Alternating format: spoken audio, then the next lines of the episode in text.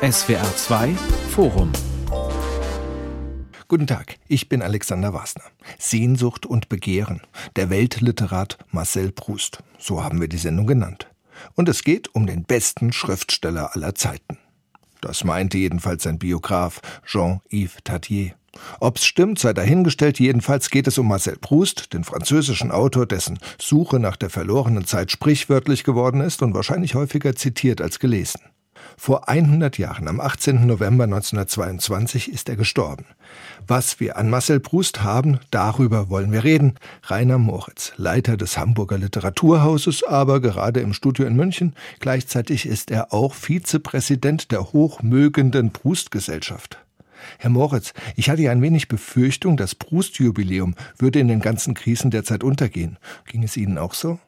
Nein, bei Proust muss man den Verdacht, glaube ich, nicht haben. Auch wenn man Veranstaltungen zu Proust anbietet, kann man sicher sein, dass die Halle immer gut gefüllt ist. Er zählt zu den Schriftstellern, die einfach immer noch nichts von ihrer Aktualität verloren haben. Warum werden die ja vielleicht heute erörtern? Und wir haben ja auch gesehen, der deutsche Buchmarkt gibt wahnsinnig viel her. Es sind unglaublich viele Sachen wieder ausgegraben worden, neu aufgelegt worden, neu geschrieben worden. Also an Proust hat der Zahn der Zeit noch nicht genagt. Hat Deutschland da ein spezielles Verhältnis zu Proust? Es hat immer wieder Intellektuelle gegeben, auch Schriftsteller gegeben, Rilke, Ernst Robert Curtius, dessen großer Essay gerade wieder aufgelegt worden ist im Schöffling Verlag, die sich mit Proust beschäftigt haben. Es gab mal eine Tagung der Marcel Proust Gesellschaft in Essen vor vielen Jahren, Proust und die deutsche Gegenwartsliteratur. Da war Wilhelm Genazzino, da war Hermann Lenz, da war Eckhard Henscheid da. Also es gibt sehr, sehr viele Autorinnen und Autoren aus der deutschen Literatur nach 45 und davor, die sich immer wieder mit Proust beschäftigt haben. Und auch dieses Interesse äh, hat nicht aufgehört bis heute. Man könnte doch fast sagen, Herr Moritz, oder liege ich da falsch, dass Proust selber eine gewisse Germanophilie hat. Jedenfalls in den Salons der Recherche wird natürlich immer mit großer Freude und Faszination auf Wagner und auf Nietzsche rekurriert. Ja, und Beethoven, nein, also wenn man ihn als Deutsch jetzt mal kurz eingemeinden will, nein, Deutschland spielt eine wichtige Rolle. Der Erste Weltkrieg spielt ja auch eine wichtige Rolle in der Recherche. Das wird ja oft übersehen. Und schon beginnt das Gespräch. Man merkt, Proust-Fans haben immer viel miteinander zu reden. Die andere Stimme, die Sie eben gehört haben, das war die von Ijoma Mangold, stellvertretender Leiter des Feuilletons der Zeit. Er sitzt nicht in Hamburg, er sitzt in Berlin. Herr Mangold, in Ihren Rezensionen taucht Proust regelmäßig als Lieblingsschriftsteller auf. Er schwebt, sagen Sie, über allem. Trotzdem haben Sie noch nie ganz ausführlich über Proust geschrieben. Warum nicht? Vielleicht, weil er so sehr Teil meiner eigenen Erinnerungsidentität ist, also das, worin ich lebe und webe, dass es mir irgendwie vielleicht wie ein Sakrileg vorkäme, darüber jetzt einfach einen Text zu schreiben. Da ist das Herz zu voll, um auf eine Zeitungsseite zu passen. Wann fing die Proust-Leidenschaft bei Ihnen an? Naja, wie alle echten Leidenschaften, würde ich sagen, zumindest wie alle echten literarischen Leidenschaften, in jenem Alter, in dem man hoch entflammbar war, also sehr jung. Ich war, glaube ich, 15 oder 16, als ich das erste Mal Proust las. Wir haben noch einen dritten Gast in der Runde, das ist Ulrike Sprenger. Sie sitzt im Studio des SWR in Konstanz am Bodensee. Dort an der Universität arbeitet sie als Romanistin. Für unsere Hörer sitzen wir jetzt alle beisammen tatsächlich, aber haben sich die meisten von uns ja noch gar nicht gesehen. Das ist rein technisch heute möglich. Aber Proust und moderne Technik, Frau Sprenger, passt das zusammen? Was hätte Proust zu unserer Unterhaltung über alle möglichen ätherischen Medien gesagt? Das passt unbedingt zusammen. Proust ist nicht nur ein Schriftsteller der Erinnerung und der Innerlichkeit und die Leser von heute verbinden ihn mit der Belle Epoque, also das heißt mit Erinnerung an andere nicht technische schöne Zeiten. Proust hat seine eigene Zeit aber als eine Zeit ungeheurer Beschleunigung erlebt. Er hat erlebt, wie erste Übertragungen von Theater und Konzerten durch Telefone möglich wurden, wie plötzlich drahtlose Übertragung insgesamt denkbar wurde, wie Autos sich immer weiter beschleunigen beschleunigten, wie die Wahrnehmung sich beschleunigt, dadurch die Leute die Umgebung plötzlich aus Trambahnen wahrnehmen. Das kommt alles in seinem Roman vor und die Stimme ist dabei für ihn etwas ganz Wichtiges, weil sie verzaubern kann und die Technik, die den Körper wegnimmt, plötzlich die Aufmerksamkeit auf diesen Zauber der Stimme legt. Also seine Möglichkeiten, die Möglichkeiten der Stimme, eine Person viel präsenter zu machen als ein Bild in dem Moment, ja. in dem man ihr zuhören muss. Sehr spannend. Darf ich Frau Sprenger das noch ergänzen, weil Sie gesagt hatten, er hat seine Zeit als eine der Beschleunigung erlebt, was ja fraglos stimmt. Aber wir neigen immer so schnell dazu, wenn wir diese Formulierung hören, dann hat das oft so eine kulturpessimistische Perspektivierung. Also, dass die Beschleunigung gewissermaßen irgendwie die Vertreibung des wahren Seins ist. Und das würde ich sagen, ist bei Proust überhaupt nicht der Fall. Er ist tatsächlich von der Beschleunigung oder auch von den ganzen technischen Übertragungsmedien fasziniert und gewinnt ihnen Poesie ab. Dieser technologische Fortschritt ist für ihn ein Reservoir neuer Metaphern und poetischer Bilder. Absolut. Wenn, wenn ich da gleich äh, antworten kann, ja. da gibt es diese wunderbare Szene, wo es tatsächlich das erste Mal dem Erzähler des Romans gelingt, etwas zu Papier zu bringen, äh, also ein, etwas zu schreiben. Das ist ja sein großer Traum. Und das gelingt ihm auf einer rasenden Kutschfahrt. Also das heißt, die, äh, das ist das erste Mal, dass er was niederschreiben kann. Es wackelt und rappelt so, dass er kaum den Stift halten kann. Aber er ist als ein Moment totalen Glücks, weil er erlebt, wie die Perspektiven sich um ihn herum verschieben. Und ähm, das plötzlich eine Erleuchtung, eine Offenbarung geradezu ist, was im menschlichen Kopf passiert. Also das heißt, die Beschleunigung der Außenwelt inspiriert ihn dazu, die Geschwindigkeit des menschlichen Denkens und Wahrnehmens nochmal neu zu fassen. Ich glaube, da mhm. haben Sie völlig recht. Das ist aber eine innere Bewegung, in die er dann diese Bewegung der Moderne umsetzt. Ich würde ganz ich glaub, gerne, darf ich ganz kurz nur dazwischen gehen, weil wir müssen zuerst, glaube ich, noch einmal für unsere Zuhörer so ein bisschen Klarheit reinbringen, über welches Buch wir uns unterhalten. Und dazu habe ich einen kleinen, ähm, gemeinen Vorschlag, weil Frau Sprenger, Sie haben mich auf die Idee gebracht, Sie haben ein Proust-ABC herausgegeben, ein Buch, in dem Stichwörter von Krieg bis Birne, von Auto bis Allergie, alle möglichen Themen werden durch die über 4000 Seiten der Recherche, die um 1913 bis 1927 erschienen ist, verfolgt. Unter C wie Competition habe ich da allerdings etwas gefunden, was gar nicht in der Recherche selbst steht, sondern Sie haben auf einen absurden Wettbewerb verwiesen der englischen Komikertruppe Monty Python. Viele Zuhörer kennen die vielleicht durch Filme wie Leben des Brian oder Ritter der Kokosnuss. Und die hatten einen Proust-Wettbewerb. Wer es schafft, in 15 Sekunden Prousts Mammutwerk zusammenzufassen, wäre der Gewinner gewesen. Das Ganze ist vielleicht ganz sinnvoll, um mal zu gucken, wie viele verschiedene Lesarten der Recherche es geht. Worum geht es in der Suche nach der verlorenen Zeit? Vielleicht, Frau Sprenger, fangen Sie an. Am Anfang träumt ein Mann, er sei ein Buch. Während er danach sucht, was er in dieses Buch schreiben könnte, erinnert er sich an seine Kindheit. Während er an seiner Schriftstellerkarriere arbeitet, erzählt er uns vom Leben in den mondänen Salons von Paris. Und zuletzt wird ihm klar, dass der Gegenstand seines Buchs nur sein eigener Kopf sein kann. Womit wir wieder am Anfang sind, wo ein Mann träumt, sein Kopf sei ein Buch. Und jetzt muss er das Buch noch schreiben. Es waren leider 22 Sekunden. Ja. Es wird jetzt irgendwas fürchterliches passieren. Aber ähm, Herr Moritz, was würden Sie sagen? Man kann nicht einschlafen, nimmt Tee und Gebäck zu sich, erinnert sich plötzlich an seine Jugend, erlebt viel in Paris und findet die Zeit wieder beim Schreiben eines Buches, seines Buches vielleicht. Sie haben jetzt Frau Sprenger noch mal fünf Sekunden geschenkt. Wenn Sie die abgeben würden, wäre Frau Sprenger jetzt sozusagen aus dem Purgatorium entlassen. Einverstanden, einverstanden. Herr Mangold, wollen Sie es auch versuchen? Da habe ich ja bei diesem Rennen keine Chance mehr. Die Ergebnisse bisher abgeliefert worden sind, waren derartig top. Ich kann sie allenfalls auf der Zeitachse überbieten, indem ich sage, auf der Suche nach der verlorenen Zeit geht es um die Suche nach der verlorenen Zeit. Okay, also damit haben Sie jetzt sämtliche, sämtliche Zeitverzüge wieder eingeholt. Es gibt einfach sehr viele verschiedene Lesarten. Wir haben schon vorhin darüber gesprochen. Auf der einen Seite geht es um Erinnerung, es geht um Zeitbezüge, es geht auch um den Einbruch der Moderne und so weiter. Normalerweise hat die Literaturwissenschaft für große Werke ja immer einen Namen. Die heißen dann Entwicklungsroman oder Idylle ah, ja. oder Liebesgeschichte ja. oder so etwas.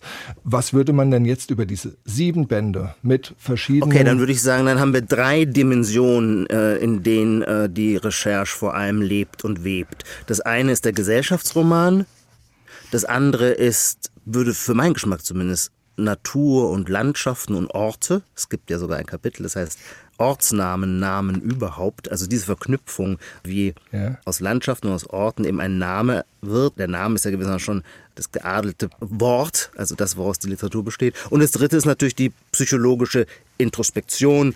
Deswegen hat dieser Roman auch 4000 Seiten, weil Proust uns zeigt, dass all unsere Gefühle nicht so sind, wie sie auf den ersten Blick ausschauen und auch nicht so, wie sie auf den zweiten Blick ausschauen, sondern dass es einen dritten, einen vierten, einen fünften, einen sechsten Blick gibt, dass alle unsere Gefühle, all unsere Be unser Begehren, unsere Idealisierung der Welt von Enttäuschung gefolgt werden, aber nach der Enttäuschung bleibt es nicht in der Negativität stecken, sondern kann auch wieder neu verzaubert werden Vielleicht das berühmteste Beispiel ist ähm, die Herzogin von Germont, eine der zentralen Figuren ja. ähm, aus der Ferne als Kind. Der kleine Marcel bewundert schon dieses alte französische Adelsgeschlecht, ähm, das, äh, wenn ich es richtig erinnere, in der Kirchen Combray, auch in den Kirchenfenstern irgendwelche Vorfahren abgebildet sind. Und sehr viel später lernt er die Herzogin kennen und ist dann erstmal ganz enttäuscht von ihr, weil sie natürlich diesen Projektionen und Idealisierungen denen er sie unterworfen hat, nicht gerecht werden kann. Aber da bleibt es eben nicht stehen, sondern dann äh, lernt er überhaupt erst, was das Understatement, der Esprit und der Witz der Herzogin ist, um in einem neuen Durchlauf wieder von ihr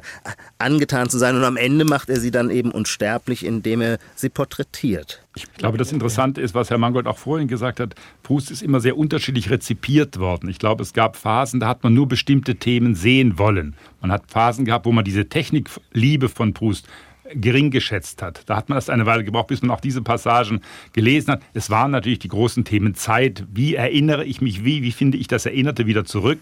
Das waren natürlich die Themen, die auch Literaturwissenschaftler lange Zeit vor allem interessiert haben. Damit steht Proust ja auch am Anfang der klassischen Moderne. Als solches ist der Roman ja auch immer rezipiert worden. Das ist einer der Meilensteine der großen modernen Literatur neben Joyce äh, und anderen. Aber man hat eben dann auch übersehen und erst nach und nach entdeckt, dass es eben, das Wort fiel gerade schon, ein großer Gesellschaftsroman ist, wo die Dreyfus-Affäre, der Erste Weltkrieg eine ganz wichtige Rolle spielen, wo es also auch um ganz in Anführungszeichen profanere Themen geht als diese großen philosophischen, erkenntnistheoretischen Themen. Und es ist natürlich, das sollte man nicht vergessen, auch durch den frühen Teil Un Amour de Swann, den man ja fast ein bisschen rauslösen kann, deswegen hat Volker Schlöndorff ihn ja auch verfilmt. Es ist natürlich ein großer Liebesroman, ein großer, großer Eifersuchtsroman, ein Roman der Sexualität, der verborgenen Sexualität. Also man könnte mühelos, wenn wir noch eine Weile hier säßen, sieben, acht, neun Stränge aufzählen. Die sind aber, wie gesagt, gesagt, unterschiedlich wahrgenommen worden. Es gab Zeiten, da sind manche Dinge einfach übersehen worden. Ja, diese Sexualität im ersten Band spielt ja nur eine kleine Rolle und die wird dann wesentlich stärker im Laufe des ganzen ja, Zyklus. wobei sie im ersten Band schon mit, schon mit angelegt ist. Der kleine Marcel, der macht schon unerhörte Entdeckungen in der Nachbarschaft seines Heimatortes. Aber ich wollte eigentlich noch was anderes sagen, weil jetzt die beiden äh, Herren schon äh, eigentlich alles aufgezählt haben, was man an verschiedenen Themen finden kann. Ähm, Proust selbst sagt ja, jeder Leser ist der Leser seiner selbst. Das heißt, jeder liest einen anderen Roman. Und ich denke, das ist noch ein Aspekt der Zeit, den wir noch nicht genannt haben, nämlich die Zeit, die man braucht, um das Werk zu lesen. Man ist ja lebenslanger Proust-Leser, mhm. irgendwann dann auch dazu verurteilt und liest Proust in verschiedenen Phasen des eigenen Lebens. Und ähm, da kommt dann genau das ins Spiel, was Proust für das Lesen auch im Roman beschreibt. Man liest in seinem eigenen Leben, während man ein Buch liest. Man bezieht immer andere Dinge aus dem eigenen Leben auf das, was man parallel liest. Das heißt, auch wenn Sie zwei Wissenschaftler zusammenstecken, werden die nie über den gleichen Roman miteinander sprechen. Die können sich verständigen auf eine Seite und dann darüber kommunizieren. Aber allein die Zeit, die man braucht, um so ein Werk zu lesen und immer wieder zu lesen, macht es zu einem Teil des Lebens. Und das hat ja auch immer neue Aspekte und neue Erfahrungswerte für den, für den Einzelnen. Ich glaube, das ist einfach auch ein Geheimnis dieses Umfangs. Sozusagen dieses Buch entsteht immer gemeinsam mit dem Leser, der es in die Hand nimmt, der sich da drin auch wiederfindet. Und das ist die Suche nach der verlorenen Zeit. Ist das dann auch im Titel drin? Ja, ja, auf jeden Fall. Also das wäre natürlich so ein bisschen, wie Herr Mangold sagte auch, die scheinbar verlorene Zeit ist die eigentliche, die, die wir verloren wähnen. Also man kann sich an die Kindheit erinnern, sie ist nicht verloren. Sie kann, wenn man sich äh, dem hingibt, kann man wieder auferstehen als Kind. Aber auch die scheinbar im mondänen Leben vertändelte Zeit ist keine verlorene Zeit, sondern man merkt, man hat da ungeheuer viel gelernt, soziale Beobachtungen gemacht, erkannt, dass die mhm. Duchesse de Guermantes mhm. in Wahrheit auch nur ein Mensch ist, so wie Sie es beschrieben haben. Und die Zeit des Lesens ist auch nie eine verlorene, obwohl sie als ungelebte erscheint. Deswegen ist das auch immer so schwierig, schwierig, finde ich, wenn man Proust als jemanden bezeichnet, der nicht gelebt hat, weil er sich in sein Korkzimmer einschließt und schreibt. Das ist Leben. Da findet ungeheuer viel Leben statt, genauso viel Leben wie im Kopf eines Lesers stattfindet, der die Muße findet, sich einem Roman zu widmen. Ich glaube, so die landläufige Lesart ist ja dann oft auch auf der Suche nach der verlorenen Zeit, ein Roman, der am Anfang der Moderne steht. Das heißt, es ist die Gesellschaftsromanebene. Oder ich hatte mich eigentlich gewundert, welchen Stellenwert die Herzöge, die Germont, die Salons, diese Welt haben, von der ich eigentlich dachte, die wäre in Frankreich zu dieser Zeit schon gar nicht mehr so stark geworden. Aber sie naja, ist natürlich äh, Teil des Romans. Proust will ja davon erzählen. Diese Recherche ständig über sich zu informieren, wie sah etwas aus, wie waren Menschen gekleidet, was haben sie getragen, was haben sie gegessen.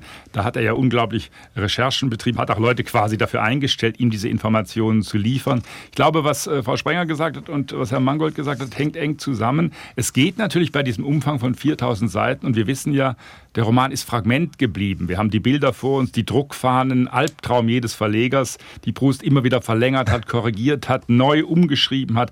Also es geht letztlich darum, dass, ich verkürze das mal ein bisschen, natürlich eine Totalität noch im Blick ist, aber natürlich dann sich die Erfahrung einstellt, diese Totalität lässt sich vielleicht selbst in diesem Roman nicht mehr herstellen. Es gibt immer wieder neue Ergänzungen und vielleicht ist das Fragment, nun ist Proust relativ früh gestorben, die einzige Form, die dieser Roman letztlich haben konnte, weil er letztlich nicht abschließbar ist, weil diese Suche nicht abschließbar ist. Es ist ja nicht der klassische Zirkel, wir haben es vorhin angesprochen, einer will einen Roman schreiben, er will Schriftsteller werden, am Ende merkt er, das Buch, das ich gerade gelesen habe, ist das, was der Marcel, nennen wir ihn mal so, gerade geschrieben hat. So einfach ist die Welt hier ja nicht gestrickt und das macht, glaube ich, die große Faszination aus dieses Unabgeschlossene dieses Werkes.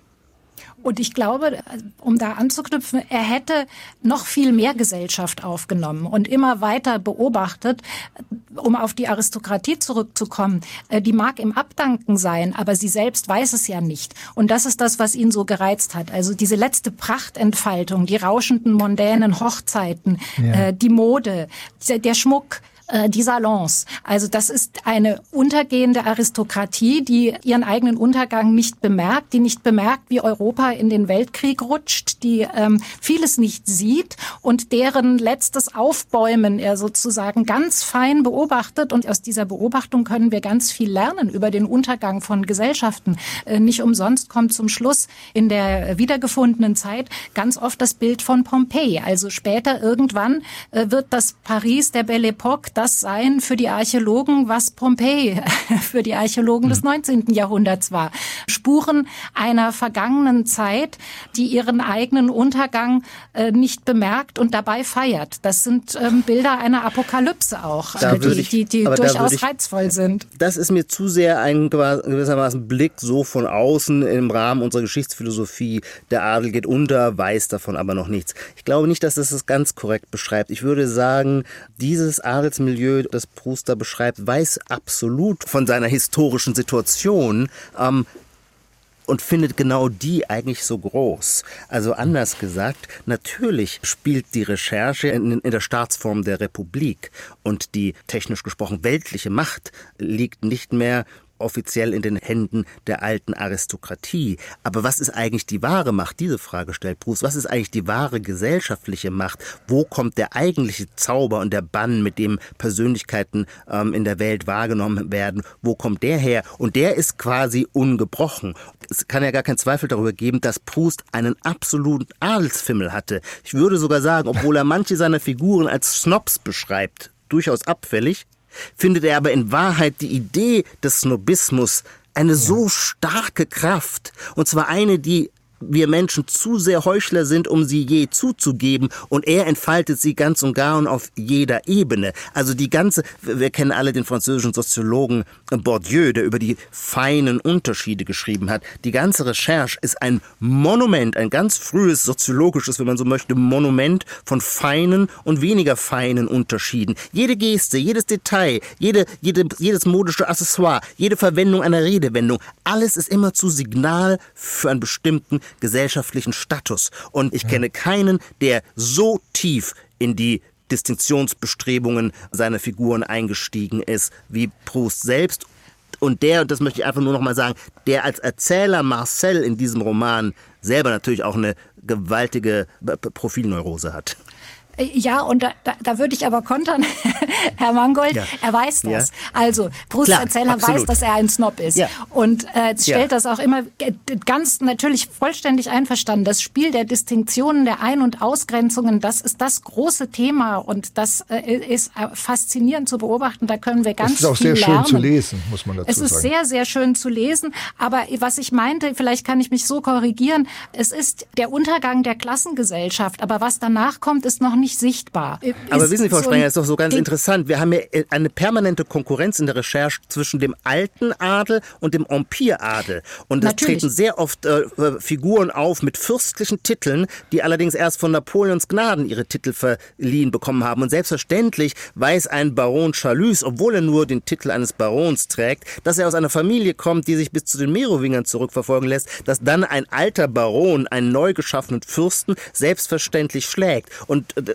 ich sage das deswegen, weil die Frage, was kommt nach dieser Klassengesellschaft, könnte man bereits beantworten. So wie der Adel des Ancien-Regimes mit der Revolution untergegangen ist, aber gleichwohl immer noch das Nonplusultra gesellschaftlicher Distinktion darstellt, so wird vermutlich auch in der proklamierten egalitärsten Gesellschaft der alte Zauber äh, des Faubourg Saint-Germain bestehen bleiben, zumindest nachdem Proust ihn beschrieben hat. Ich versuche mal eine Klammer ja. zu bilden, Entschuldigung, ja. eine Klammer zu bilden. Ich glaube, diese Adelsbeschreibung, diese Distinktion, das ist ein ganz großes Thema. Ich glaube, das ist mit Händen zu greifen. Aber man muss das natürlich nicht nur auf die Adelswelt beziehen. Ich glaube, wer sich für Adel nicht interessiert, kann trotzdem die Recherche mit großem Gewinn lesen, weil Proust eben, es klang gerade an, diese große Fähigkeit hat, genau zu unterscheiden, jede Geste, jede Mimik, jede Handlung zu deuten und Menschen dadurch zu unterscheiden, wie sie sich in tausend Situationen unterschiedlich verhalten. Es war, glaube ich, Martin Walser, der ja einer der frühen deutschen Proust-Leser war. Er hat sehr früh, Ende der 50er Jahre, schon einen immer noch sehr lesenswerten Essay über Proust geschrieben.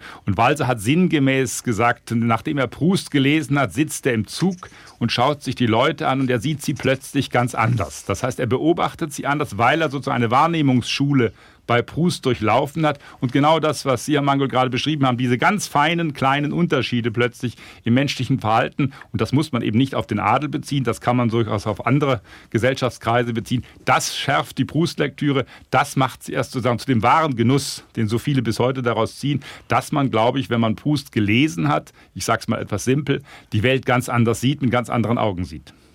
Und vor allem auch der Blick dafür geschärft ist, dass kam jetzt, glaube ich, auch zum Ausdruck. Am Beispiel von Charlus könnte man das nochmal zeigen, wie konstruiert die Identitäten sind und wie viele verschiedene jede Figur hat. Hm. Durch Wer das er Homosex. Das ist ein, der Baron äh, de Charlus ist ein Verwandter der Germont, also von ältestem Adel, gehört zu dieser bewunderten aristokratischen Familie, auf die Marcel schon als Kind in Combray trifft und der seine Bewunderung, wie Herr Mangold beschrieben hat, gilt uneingeschränkt. Das ist der Sehnsuchtsraum der Aristokratie, der für ihn unerreichbar scheint, bis er merkt, dass das Menschen aus Fleisch und Blut sind.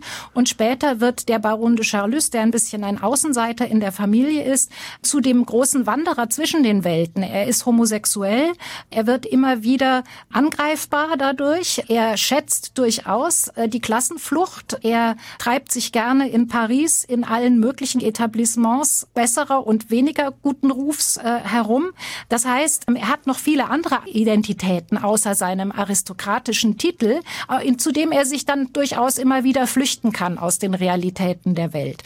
Und damit zeigt Proust eben auch, wie das Waren sind, diese und, und Etiketten und Dinge, mit denen man seinen gesellschaftlichen Platz sichert. Also er zeigt durchaus den Kampf, den auch so eine gesellschaftliche sichere Position immer wieder verlangt und er zeigt die Konkurrenz. Da wäre ich völlig einverstanden, Herr Mangold. Ne? Wir haben auch das aufstrebende Bürgertum, das aber dennoch immer noch die Formen der Aristokratie imitiert. Also deren Absolut. Möbel kauft, ja. deren Salonleben imitiert. Ja. Und das ist auch die Hartnäckigkeit, die Trägheit dieser Bewunderung der Aristokratie. Und da würde ich auch sagen, uneingeschränkt komisch zeigt Proust auch die Zähigkeit, mit der das lebt und mit der das weiterlebt, dass letztlich der, der, der an die Spitze will, sich als Aristokrat gebärden muss. Jetzt muss ich noch mal Aber mit dem, das muss man dann schon für einen Menschen, der selber wie ich ein Adelswimmel hat, mit dem, ähm, äh, mit dem, mit dem betrüblichen Beigeschmack, man, was Sie gerade sagen, Frau Sprenger, kann man ja mit der regelrecht verkörpert dieser Wettkampf zwischen dem Salon der Marquise von Villeparisis und dem Salon der anderen Seite der Verdurins, der bürgerlichen ja. Aufsteiger Handwerkerschicht und am Ende triumphiert der Verdoransche, Verdoransche Salon. Aber darf ich bitte noch einen Punkt sagen, weil Sie das äh, gerade angesprochen haben, das ist so entscheidend. Also die Frage der Identitäten, die nie fixe sind, sondern immer fließende sind und die Frage der Sexualität bzw. der Homosexualität. Der Roman ist ein autobiografischer Roman, insofern der Erzähler denselben Vornamen trägt wie sein Autor, Marcel. Aber zwei Eigenschaften, die der Autor hat, hat der Erzähler interessanterweise nicht. Nämlich er ist nicht jüdisch, und er ist nicht schwul. Das heißt, diese zwei herausgehobenen Eigenschaften, die wir zumindest heute aus identitätspolitischer Sicht ja immer ganz schnell nennen würden, hat Proust nicht aus dem Roman verdrängt, aber gewissermaßen von den Schultern des Erzählers genommen und diese Eigenschaft anderen Figuren des Jüdischseins, zum Beispiel äh, dem Freund des Erzählers Bloch angeheftet, äh, das Schwulsein, und das ist so interessant, da bin ich auch sehr gespannt, was Sie, Frau Sprenger, Sie, Herr Moritz, dazu sagen, das Schwulsein an unendlich viele Figuren. Ich weiß, als ich das erste Mal ähm, als junger Mensch äh, die Recherche las, traute ich manchmal meinen Augen nicht, weil ich das für so durchgeknallt hielt. Es stellen sich in diesen 4000 Seiten im Grunde heraus, dass fast alle Figuren am Ende schwul oder lesbisch sind. Das, also die Frage muss ich jetzt gerade mal stellen. Also die, tatsächlich die Fragen Klassismus, Identitäten, Queerness, das kommt jetzt alles sehr stark raus. Hilft denn sozusagen die Proust-Lektüre bei dem Verständnis der Gegenwart an dieser Stelle?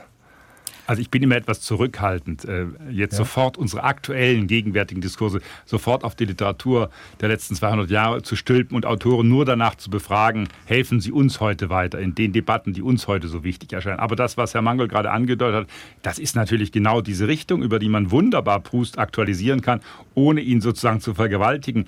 Diese Frage, das weiß ich auch noch genau, wie mich das als junger Leser beeindruckt hat, da ist erst diese harmlosen Liebesgeschichten am Anfang, Odette mhm. und äh, Swan, man denkt, denkt, ja, das ist ein klassischer Liebesroman.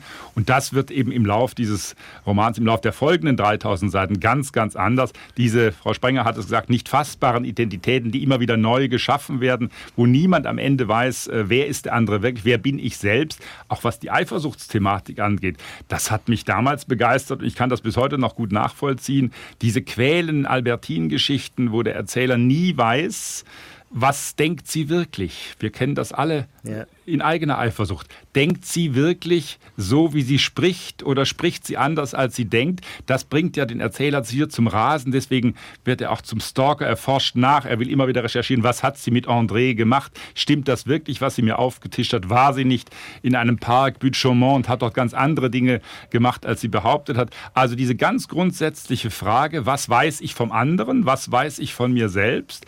Das zeigt dieser Roman für mich heute immer noch unglaublich beeindruckend, wie unmöglich es ist, diese Frage zu beantworten. Und aus dieser Unmöglichkeit resultieren viele, viele Anknüpfungen, die wir heute, glaube ich, machen können. Und ich glaube, es ist ein, ein große, also weil da immer so ein bisschen Vorwurf mitschwingt, als würde der Erzähler absichtsvoll seine schwule oder jüdische Identität nicht zur Sprache bringen. Ich denke, das ist wirklich ein technisches ein, ein technisches Muss für Proust, der sich als reiner Beobachter hier inszeniert. Er ist natürlich immer angreifbar und es gibt tatsächlich Stellen im Roman, wo plötzlich klar wird, dass das, was ihm in den Salons an Nichtakzeptanz oder Ausgrenzungen begegnet, durchaus auf eine Identitätskrise zurückzuführen wäre. Da gibt es Andeutungen in den Salons, dass der Erzähler sich nicht willkommen fühlt, die man absolut auf die, den Erfahrungshorizont von Proust dann sicher anwenden kann. Können Sie da ein kann. Beispiel nennen? Es gibt eine Szene, wo er vergeblich versucht, auf einer Soiree der Germont äh, dem Prinzen von Germont vorgestellt zu werden. Und er blitzt immer wieder ab. Also ja. sie tun so, als ob sie ihn vorstellen, das ist für ihn sehr wichtig. Er möchte ja Karriere als Schriftsteller machen und stellt sich vor, dass die, der Adel ihn da wie Mäzene oder ihn protegieren kann und seine Karriere befördern kann. Und es ist faszinierend zu lesen, wie die sich rauswinden. Der eine schiebt ihn in Richtung des Prinzen, äh, spricht aber in die andere Richtung in Wahrheit. Äh, der nächste, dessen Stimme hört sich so an, als würde er gerade ein Messer wetzen, um äh, einen Ferkel schlachten zu wollen. Also man sieht plötzlich, dass der Erzähler Erfahrung hat mit gesellschaftlicher Ausgrenzung und mit der Erfahrung, nicht willkommen zu sein oder einen Makel zu haben. Darf das ich da ein Minderheitenvotum einlegen? ja. Weil das wird so sehr gerne und sehr oft immer gesagt, dass äh, auf dieser gesellschaftlichen Ebene die Recherche eben auch dazu äh, auch zeigt, dass der Erzähler mit seinem ganzen Aufstiegswillen oder auch der Autor mit seinem ganzen Aufstiegswillen eben nie wirklich würde dazugehören. Und das finde ich eine etwas naive Vorstellung von Gesellschaft, die nämlich so aussieht, als gäbe es irgendjemanden, der je dazu gehört, sondern es ist, es ist immer ein dialektischer Prozess, der nie in völliger Erfüllung aufgeht, dass das, des dazugehören Wollens, des Dabeiseins, des andere Ausgrenzens, des selber ausgegrenzt Werdens. Wir dürfen uns nicht darüber täuschen, dass die Gesellschaft, zu der der Erzähler oder meinetwegen auch Proust gehören will, die aller, aller vornehmste ist. Und wenn dann mal ein Prinz von Germont äh, aus Snobismus sich vielleicht auch entzieht, dann ist das, finde ich, eine völlig normale gesellschaftliche Grundtatsache, die gewissermaßen nicht ein höheres Ungerechtigkeitsproblem adressiert als die schiere Ungerechtigkeit, die sowieso darin besteht, dass es Gesellschaft gibt. Aber Herr Mangold, ja, das ist ja. doch enttäuschend, wenn man immer zu diesen Salons geht und wird dann nicht wirklich als Gleicher aufgenommen. Proust hat ja Wer selber auch wird lange als Gleicher aufgenommen? Müssen. Gibt es überhaupt eine Welt, in der irgendjemand als Gleicher aufgenommen ja, wird? Manchmal hat, man die manchmal hat man Oberwasser, manchmal taucht, wird der Kopf untergetunkt. Herr Mangold, aber, hilft aber Proust, Mangold, hilft Proust irgendwie, um sich in Adelskreisen aufzuhalten? Definitiv. Also man kann die feinen, die feinen Botschaften sozusagen, die kann man gut entziffern lernen mit ihm. Ne? Dass man zum Beispiel nicht, ja. wie es an einer schönen Szene heißt, wenn man vom Adel huldvoll herangewinkt wird, dann sollte man nicht hingehen und sagen, wie schön Richtig. sie zu sehen, sondern man sollte dezent grüßen und weitergehen. Ähm, das Richtig. ist eine wunderbare Szene, in der äh, der Erzähler das beschreibt und hinterher sagt, die Germont seien ihm so dankbar gewesen, als habe er ein künstlerisches Meisterwerk vollbracht. Äh, da, Frau Sprenger, die Szene, die Sie ansprechen, das, die hat mich als Jugendlicher am meisten beeindruckt. Und zwar als ja. in dieser schönen Phase, wo man noch so identifikatorisch liest. Und als es zu dieser Szene kam, ja. das habe ich mir gemerkt, da wusste ich, sollte ich ja. je in die Situation kommen, dass ein Höherstehender mich freundlich behandelt, dann nutze ich das nicht aus, indem ich so mit falscher Leutseligkeit ihm jetzt auf die Schulter klopfe, genau. sondern mache extra noch einen Schritt zurück. Sondern nicke vornehmen und gehe vorbei. Genau. Haben Sie das äh, durchgehalten bis heute, Herr Mann? Also Haben Sie das durchgehalten bis heute? da kann man viel lernen. Aber, aber was ich noch mal sagen wollte, weil wir jetzt das so amüsant besprechen. Es kann auch tödlich sein und da möchte ich drauf bestehen. Also diese ja. Rituale sind nicht etwas, was man beiseite wischen kann als die Rituale einer fernen, gehobenen Gesellschaft. Swan wird daran sterben. Und da lässt der äh, Roman keinen Zweifel daran. Völlig richtig, da stimme ich Ihnen völlig zu. Ich möchte es trotzdem nicht relativieren, aber doch einordnen. Was, wer ist Swan? Swan ist ein Jude und wenn ich das richtig verstehe, der erste Jude, der in den vornehmsten Club von Paris, den Pariser Jockey Club, aufgenommen wird. Das ist eine sensationelle, eine glänzende gesellschaftliche Karriere. Was macht Swan? Swan heiratet eine junge Frau, Odette, die eine Kurtisane ist, sagt man so, eine Kokotte ist, und glaubt, dass sein gesellschaftlicher Status so hoch ist, dass es ihm gelingen wird, auch eine Kokott als seine Ehefrau in die erste Gesellschaft einzuführen. Und das gelingt ihm in der Tat nicht. Es ist aber auch ein sehr, sehr ehrgeiziges Ziel. Und aus Rache wird sie Antisemitin und führt einen antidreiphysistischen Salon. Ja, also, genau. wie, wie sich alles gegen einen wendet. Natürlich, das ja. ist wunder. Swan macht alles falsch. Swan macht all das falsch, was der Erzähler später richtig machen möchte und weswegen er als mhm. Beobachter von Swan mhm. auch dessen Lehrling ist, sozusagen. Ja. Er wird das Schicksal nicht erleiden, was Swan erleiden muss. Dennoch macht der Roman deutlich, dass Swan nicht verdient, dieses Schicksal zu erleiden, ja. nur dafür, dass ja. er ein wenig weltfremd und kunstbegeistert durch die aristokratische Gesellschaft von Paris zieht. Und diese Kunstbegeisterung ist nicht nur eine Eigenschaft von Swan, sondern tatsächlich auch eine des Romans. Swan verklärt zum Beispiel Odette, indem er sie immer einrückt in eine quasi physiognomische Tradition. Sie erinnert ihn, ich glaube, das will ich nicht falsch sagen, an ein Botticelli-Gesicht oder an Mhm. Äh, an, wie heißt es denn im, äh, im Vatikanischen Museum von Michelangelo? Die Zippora ähm, ist das, die, die Zippora die von Botticelli. Ja, nee, ja, die, also Odette erinnert ihn an die Zippora in der Sixtinischen Kapelle. Ähm, Richtig. Interessanterweise die Ehefrau von Moses.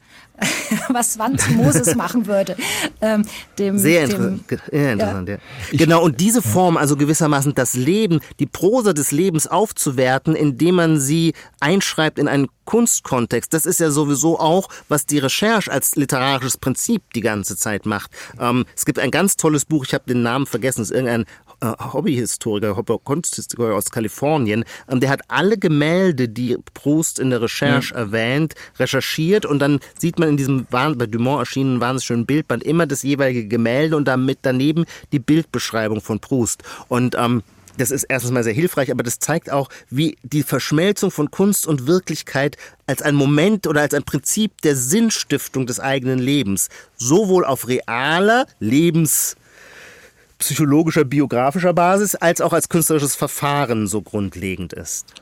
Ich würde jetzt gerne nochmal, weil die Zeit schreitet unbarmherzig vorbei und bevor wir hinterher auf der Suche nach der verlorenen Zeit sind, ist es dann doch, müssen wir jetzt langsam zum Ende kommen. Jetzt habe ich mal eine Frage. Also wir haben jetzt herausgestellt, dass Proust diesen Roman in einer Übergangszeit, in einer technischen Revolutionszeit und so weiter geschrieben und veröffentlicht hat. Heute erleben wir uns wieder in so einer Übergangszeit. Liest man heute in Zeiten von Facebook und Algorithmen, die glauben, dass sie unsere Gefühlswelt auskundschaften können, und das ist ja nun ein unbestrittenes Schwerpunktgebiet von Marcel Proust auch gewesen, liest man Proust heute anders? Ich weiß jetzt gar nicht, wer hier glaub, antworten wollte, aber Herr Moritz. Ich, nein, ich will nur ein, einen Einwurf machen. Ich glaube es letztlich nicht. Wenn Sie sagen, wir leben heute in einer Übergangszeit, seit ich Schüler bin, habe ich immer das Gefühl, dass wir immer in einer Übergangszeit leben und in einer Krise Gedanke, erleben. Ja. Auch der Roman ist eigentlich, seitdem ich äh, die ersten Bücher gelesen habe als Gymnasiast dann äh, im Studium, war der Roman immer in der Krise. Ich finde, dafür hat er sich ganz wacker bis heute gehalten. Nein, ich glaube, man liest natürlich Proust zu jeder Zeit anders. Herr Mangold hat das gesagt, man liest ihn als Schüler anders, man greift bestimmte Themen auf, das gehört gehört zu jeder Romanlektüre dazu. Proust hat ja auch sehr viel Kluges über den Akt des Lesens äh, geschrieben, in seinem Roman, aber auch in kleinen Essays. Also man kann Proust, glaube ich, heute aktuell lesen. Das hält, glaube ich, seine Frische auch aufrecht, dass wir diese Identitätsthemen, um dieses Beispiel noch einmal aufzugreifen, natürlich sehr wohl auf uns beziehen. Wir lernen auch, wir haben heute noch gar nicht über den Stilisten äh, Proust gesprochen, also über seine Fähigkeit, Sätze zu bilden, Satzgirlanden zu bilden. Ich glaube, wir übersehen ja manchmal auch, äh, wenn man als Literaturkritiker arbeitet, äh, ist man immer von Themen fasziniert von aktuellen Romanen. Ich bin immer sehr dafür, auch mal zu schauen, äh, was macht ein Autor, eine Autorin stilistisch mit einem Thema. Wird das Besondere der Literatur nicht erst dadurch deutlich? Und da ist Proust natürlich auch ein ganz großer Meister drin. Auch deswegen kann man ihn, glaube ich, heute immer wieder lesen, weil man sieht, was man mit Sprache aus einem kleinen, einem nichtigen Thema machen kann. Das kann man bei Proust lesen. Also wenn man diese Inhaltsfixierung, die wir zurzeit immer mal wieder haben, auch in der Literaturbetrachtung, das kann man bei Proust ganz gut abstreifen, indem man man sich versenkt in dieses Werk und vor allem auch die Sprache beobachtet. Dazu müsste man jetzt dann die Übersetzungsfrage zumindest streifen. Es gibt zwei deutsche Übersetzungen. Also ich hake nochmal geschwind nach, weil ich habe die beiden Übersetzungen extra mal äh, zumindest immer wieder in langen Absätzen miteinander verglichen. Es gibt die ganz alte Übersetzung von Eva Rechel-Mertens aus den 50er Jahren. Die ist dann, und das war vielleicht nicht der klügste Akt von Lucius Keller, in der großartigen Frankfurter Ausgabe revidiert worden. Das ist immer schwierig, wenn man sich das anschaut, sieht man, da sind Sätze von Rechel-Mertens gleich geblieben, äh, eine ganze Seite lang und dann wieder plötzlich ist jeder zweite Satz geändert worden. Also das ist eine Mixtur, die viel besser ist als die Rechel-Mertensche. Natürlich, die war etwas blumig, die war etwas sanft, die war auch fehlerhaft fehlerhaft in vielen Details. Und dann kam dieser überraschende Auftritt von Bernd-Jürgen Fischer, der in seiner Kemenate zu Hause für sich, ohne einen Verlag zu haben, Proust übersetzt hat. Zum Glück hat der Reklam Verlag das übernommen. Auch da hat es etliche Kritik daran gegeben. Aber ich finde das Schöne für den deutschen Buchmarkt, ich will das gar nicht abschließend bewerten, dass es nun diese beiden Übersetzungen in wohlfeilen Ausgaben gibt. Da kann sich jeder, glaube ich, bei der einen oder anderen bedienen. Und ich habe bemerkt, für mich war das interessant, äh, als Romanistin steht für mich der französische Text im Vordergrund, aber man hat plötzlich schärft das den Blick auch dafür, auf wie vielen Ebenen Proust als Stilist Herr Moritz hat es gerade gesagt, äh, gleichzeitig äh, so viel Aufmerksamkeit verwenden kann. Das macht ihn wirklich groß. Äh, als Übersetzer hat man das Gefühl, muss man sich entscheiden zwischen entweder dem Satzbau oder der, der Fülle des Vokabulars. Ja. Also wie viel Farben, wie viel Ausdrücke, wie viel Verzwirnungen von äh, verschiedenen Bildfeldern kann man in einem Satz unterbringen, so dass er syntaktisch noch lesbar ist. Und da werden immer auf der einen oder anderen Seite im Deutschen Opfer gebracht gebracht werden, weil einfach die deutsche Syntax eine andere ist als die französische und mehr mit Klammern arbeitet, die dann irgendwann für den Leser nicht mehr äh, auflösbar sind. Und ich glaube, da kommt dann die eine Übersetzung der einen Ebene des französischen Originals näher und die andere der anderen Ebene. Also ich finde sehr viele Vokabelentscheidungen bei Herrn Fischer zum Beispiel sehr glücklich im Verhältnis zu Rechel mhm. Mertens, wo aber die Syntax so ein bisschen mehr dem Rhythmus des Originals manchmal nahe zu kommen scheint. Ich würde ja. gerne mich trauen, den Begriff des Algorithmus aufzunehmen. Darf, ja. darf ich das nochmal versuchen? Ja, ja, unbedingt. Der war mir haben? eigentlich auch wichtig, weil ich so dachte, dass so heute sind wir in so einer Berechenbarkeit und ich meine, damals Proust war zur gleichen Zeit wie, wie, wie Frederick Taylor ähm, sozusagen im Taylorismus der Ökonomisierung unserer Welt und man glaubte, den Menschen berechnen zu können. Dann kommt jemand, der so ganz präzise alle möglichen Feinheiten beschreibt und sich rein versenkt und 50 Seiten damit zubringen kann, einen gute Nachtkurs einzufordern und so. Und das ist ja eigentlich eine ganz andere Art von Genauigkeit, die dabei Proust herrscht. Ja, und ich glaube, es ist ein Experiment. Also da, da kommt sozusagen das Algorithmische mit rein. Wir haben ja noch nicht gesagt, dass es eine fiktive Autobiografie ist. Das ist ja ein ganz großes Simulationsexperiment. Ich simuliere einer zu sein und breite das auf 4000 Seiten aus. Das ist nicht Proust das ist ja nicht Prousts Leben, sondern es ist ein Leben einer Figur, die er erfindet, die sich so erinnert, wie er sich erinnert hat, aber an andere Dinge erinnert. Und er ersetzt Gegenstände, er ersetzt Figuren, er ersetzt Räume. Er, er beschreibt eine fiktive äh, Autobiografie und versucht, die Erinnerung einer nicht existierenden Person zu rekonstruieren. Und ja. das ist ein ganz großes Simulationsexperiment und man könnte es, wenn man den Begriff von Alexander Kluge dann aufnehmen will, als Gegenalgorithmus begreifen. Also wenn Sie, wenn Sie das schon hineinbringen, der Algorithmus, der versucht ja auszuforschen. Der ist ja ein erkennungsdienstliches Instrument sozusagen, wenn man uns in Genau, ein Vermarktungsinstrument. Details, ein Vermarktungsinstrument. Er versucht, die feinsten Details aufzuspüren, um dann aber sagen zu können, morgen wirst du das kaufen oder jenes ja. denken. Und genau das widerlegt Proust. Also er zeigt uns im Grunde in dieser fiktiven Autobiografie die Möglichkeiten, etwas zu sein und die Möglichkeiten, sich zu ändern, weil wir von den Geschlechtern gesprochen haben. Da ist eben nichts ja. vorhersehbar. Das ist das toll. Das ist der Gegenalgorithmus. Ja, ich bin morgen bin ich schwul oder lesbisch oder Aristokrat. Ich kann die Welten durch diesen Roman erproben und wechseln. Und das ist natürlich ein Gegenentwurf zu okay. dem. Äh, wunderbar. Also das heißt, was sollte man lesen? Haben wir gesagt. Äh, warum sollte man es lesen? Ist, glaube ich, in unserer Diskussion sehr deutlich geworden geworden. Ich würde ganz kurz noch eine Schlussrunde bitten. Wie sollte man es lesen? Weil ich bin mehrfach in harte Diskussionen eingestiegen, ob man es am Stück und acht Wochen lesen soll oder ob man es geschnitten und fein filetiert lesen soll in 20-seitigen Kapiteln, die sozusagen die Wirklichkeit überwältigen. Wie steht Herr Mangold, wie haben Sie es gelesen? Sie haben es, glaube ich, mehrfach ja, In dem Fall, ist, weil es wirklich für mich mein Lebensbuch ist, deswegen habe ich in dem Sinne auch gar kein so philologisches Verhältnis dazu, sondern es, es, es, ich erinnere mich an dieses Buch, wie ich mich an meine Pubertät erinnere. Ich erinnere mich an dieses Buch, wie ich mich an meine wunderbare Studienzeit in Bologna erinnere, weil ich da das, die Recherche das zweite Mal gelesen habe. Äh, als ich sie das dritte Mal las, war ich irgendwie Ende 30 und das heißt, ähm, ich, ich, das, das ist quasi ein Teil meiner eigenen äh, Selbstbiografie, die Proust Lektüre ja. und ich kann äh, quasi meine eigene Veränderung als Mensch daran gut, wenn ich jetzt irgendwann den nächsten Durchgang mache, werden mir wieder ganz andere Dinge auffallen oder werde ich Dinge ganz anders deuten. Daran merke ich dann, dass ich selber ein anderer geworden bin. Aber, lieber Herr Wasner, ich würde diese Gelegenheit gerne nutzen. Ich habe nämlich im Moment wieder einen kleinen Prustrausch, der sich dem kontingenten Umstand verdankt, der es hier aber erwähnt werden sollte, dass auf dem RBB ein, und das ist mir jetzt etwas peinlich, ich weiß den Namen nicht, ein Schauspieler spricht. Peter Matic. Ja, Peter Matic. und das macht er so, so toll. Und ich glaube, dass es eine, eine ganz tolle Tür ist in dieses große Werk, weil diese Stimme, die baut keine Schwelle auf, sondern ganz im Gegenteil, die ist so sonor den Hörer tragend, dass jeder in dieses wunderbare Werk hineinfindet. Also meine Antwort ist ganz pragmatisch. Natürlich, es klagen alle immer, wer hat denn die Zeit, diese 4000 Seiten am Stück zu lesen? Ganz klar, verstehen wir alle. Lasse ich aber als Antwort nicht gelten. Nein, man muss äh, vorne einsteigen, man kann sich etwas herausbiegen. Aber der eigentliche Genuss, glaube ich, die eigentliche Komplexität dieses Werkes, die stellt sich dann doch nur ein, wenn man es wirklich versucht, möglichst ohne große Unterbrechungen zu lesen. Ich würde es für statthaft halten, dass man in den Gesellschaftsteilen mal ein bisschen ein paar Salonszenen vielleicht überblättert.